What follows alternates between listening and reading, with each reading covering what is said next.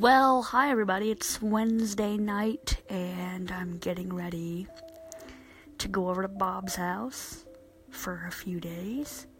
You know, like usual.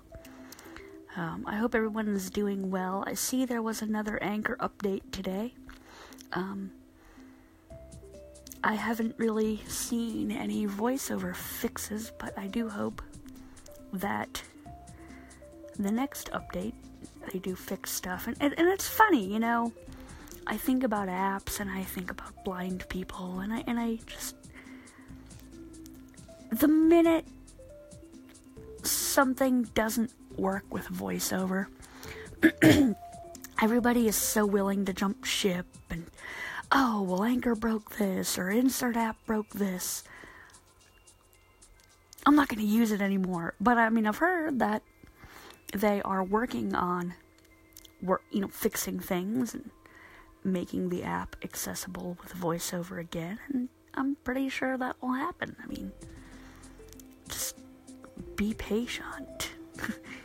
I, said that funny because Bob says that to me in that way. Sometimes he'll, he'll joke with me, "Be patient." It's just the way that we talk to each other. Um, but anyway, things here are going well. Um, I'm reading Never Knowing by Chevy Stevens. I don't remember if I mentioned that in my February 24th post. I don't think I did because I hadn't started it. But it's definitely not my favorite of books. It's.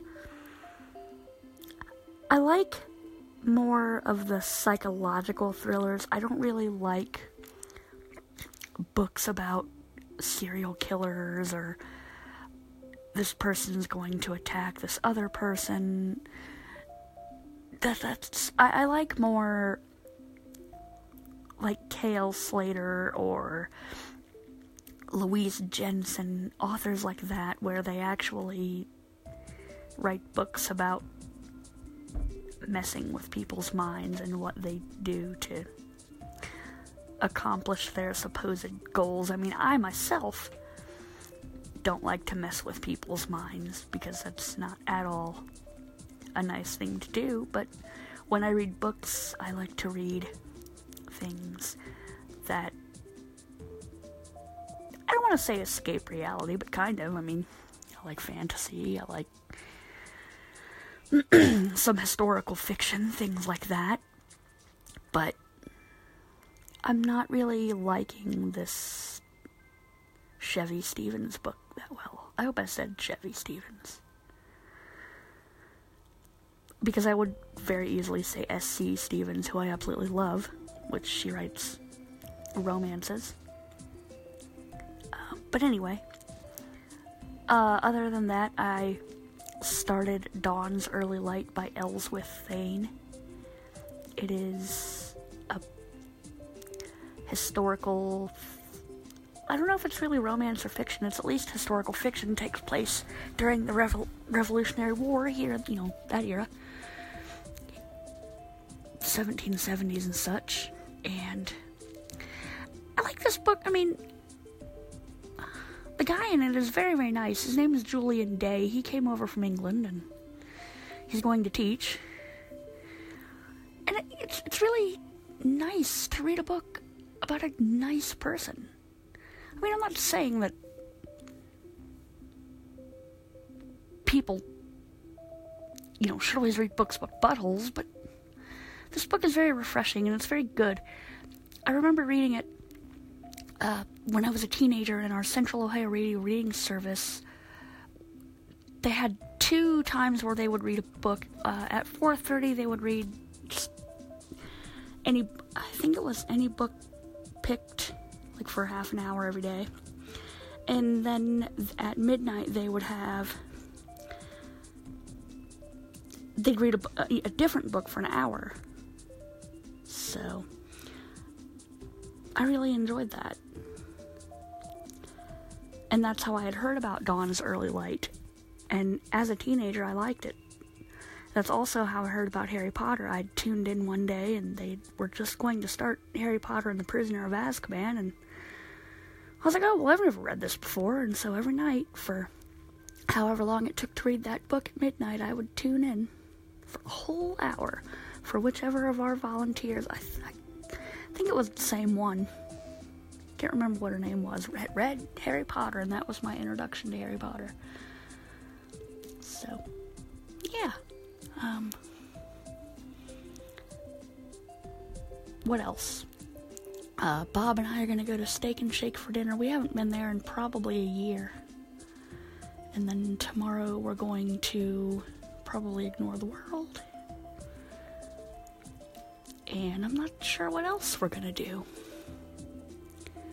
Oh, yeah, we're to go to the library because, like, four Kiera Cass books are in.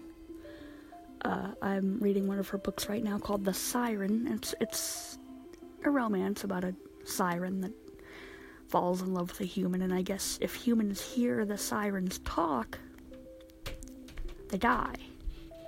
But sirens kill the people by singing, and I guess sort of well, having the shipwreck is how this book is going.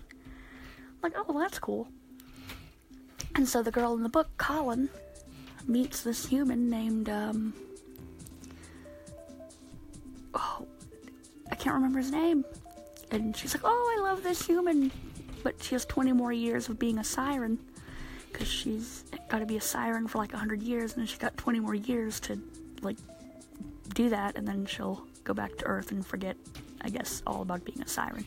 But I'm thinking that something is probably going to happen, and she and dude, whose name I can't remember, are going to hook up. It's a very easy read, but I like it. It's different. So, anyway, um, I am not sure what else to talk about. So I think I'm going to go finish getting ready to go over to Bob's house. So I hope everyone is doing well. I hope I didn't bore everybody to tears. Uh, feel free to like or call in or comment, and I will uh, get back to that as soon as VoiceOver works properly in the app.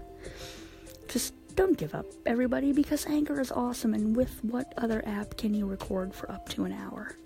Per file, per recording. Not that I will ever talk that long.